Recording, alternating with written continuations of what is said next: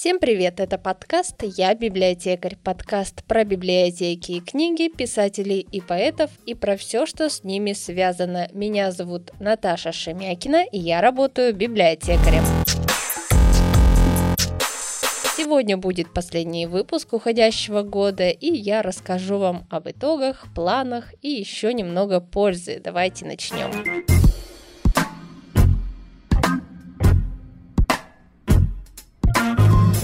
нашему подкасту уже два с половиной года даже чуть-чуть больше. В 2022 году мы сделали 15 выпусков, не считая этого. А за год записали 9 интервью и 6 коротких выпусков про слова, фольклор, русский язык и все такое. Среди наших гостей были лингвисты, ученый, программный директор фестиваля «Белый июнь», историк книги и книжного переплета, литературный критик, режиссер и директор библиотеки я бы даже сказала, и даже директор библиотеки. Самый длинный выпуск 46 минут 29 секунд был с Владимиром Пахомовым про феминитивы, русский язык, словари и многое другое. Самый короткий выпуск 6 минут 31 секунду про то, как звучит Россия на разных иностранных языках.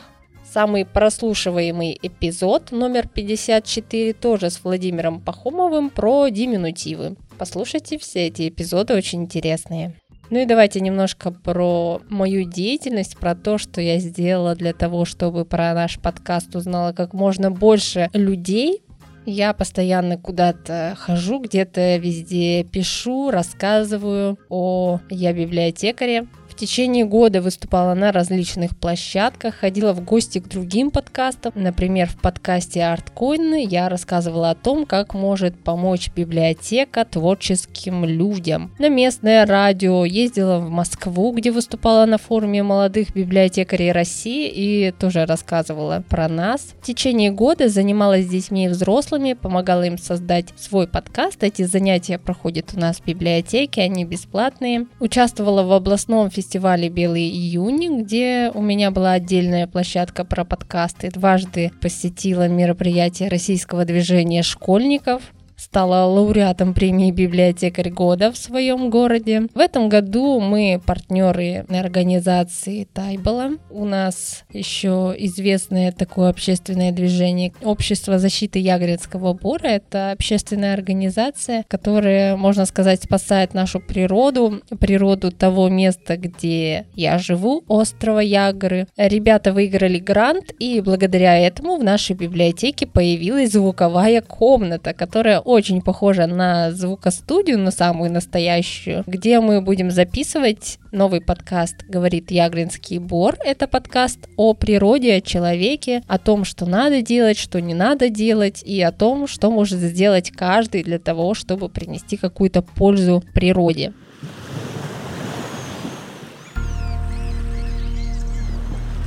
Привет, это подкаст «Говорит Ягринский Бор». Мы рассказываем о природе, науке и человеке. Меня зовут Наташа Шемякина, я библиотекарь и волонтер Азяб. Мы живем на берегу Белого моря и помогаем сосновому бору острова Ягры.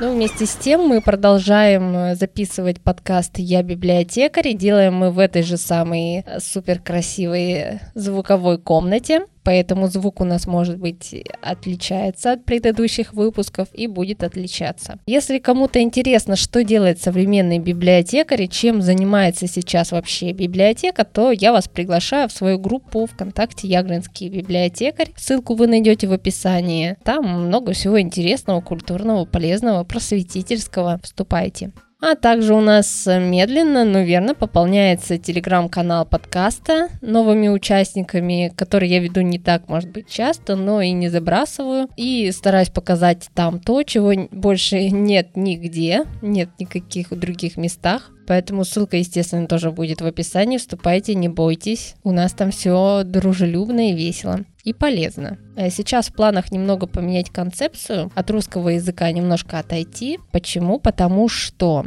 э, я работала в библиотеке в гуманитарном зале, это зал художественной литературы, русского языка, и поэтому такая тема у меня преобладала. Сейчас я работаю в отраслевом зале, сейчас у меня немножко нонфикшн, и поэтому немножко поменяется тематика. Я хочу прийти к обсуждениям или, например, рекомендациям книг, добавить немного краеведения, потому что краеведение тоже входит в наши фонды нашего зала. Сразу скажу, что времени на подкаст остается все меньше и меньше, но забрасывать его совсем не хочется, тем более вы все еще нас слушаете, поэтому нельзя просто это взять и свернуть все, поэтому постараюсь надолго не пропадать, ну и часто выпуски точно выходить не будут. А теперь я хочу поздравить всех с наступающим Новым Годом и совсем чуть-чуть полезной новогодней интересной информации.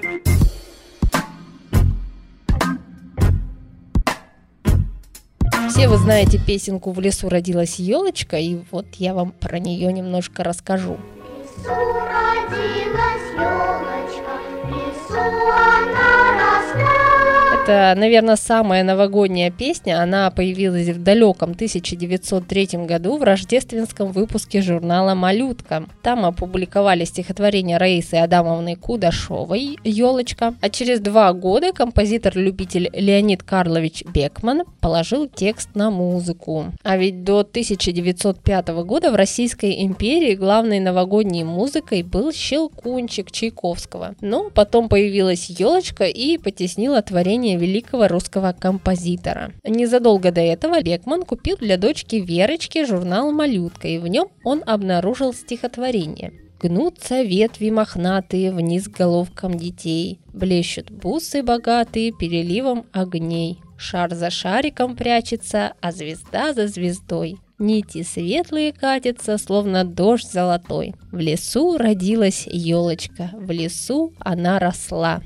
Ну, дальше, я думаю, вы сами помните. Вообще, это стихотворение достаточно длинное, но мы используем сейчас укороченный вариант в этой песенке. Бекман присел к пианино, начал наигрывать, а потом вместе с дочуркой вовсю распевал только что созданную песенку. Сам ученый, а Бекман это был ученый, не придал особого значения созданной наспех музыки, но его жена Елена Александровна, которая закончила Московскую консерваторию с золотой медалью, похвалила и посоветовала записать. Но Бекман ей говорил, что он вообще даже нот не знает, и не нужно это, все, забудь. Но Елена Александровна не отступилась, она сама взяла тетрадь, чернила и аккуратно записала придуманную мелодию. Леонид Бекман еще много раз переписывал эту песню, ну а позже они, муж и жена, издали сборник, который назывался «Верочкины песенки», где была и в лесу родилась елочка. Кстати, эта книжка имела большой успех. И самое такое интересное, что долгое время вообще никто не знал, кто же автор этих стихов. Раиса Адамовна до революции работала гувернанткой, учительницей, и впервые она напечаталась под своим именем только в 1941 году, а до этого она писала под псевдонимом А.Э. Были еще какие-то другие псевдонимы, ну, в общем, не под своим именем. Она даже не знала, что елочка стала песенкой, и только в 1921 году она совершенно случайно ехала в каком-то поезде и услышала, как девочка поет ее елочку. Стихотворение было вновь переиздано перед самым началом войны в 1941 году. Но есть еще такой момент, что мотив этой песенки очень напоминает рождественский гимн «Зажигаются тысячи рождественских свечей», который шведка Эмми Келлер написала в 1898 году.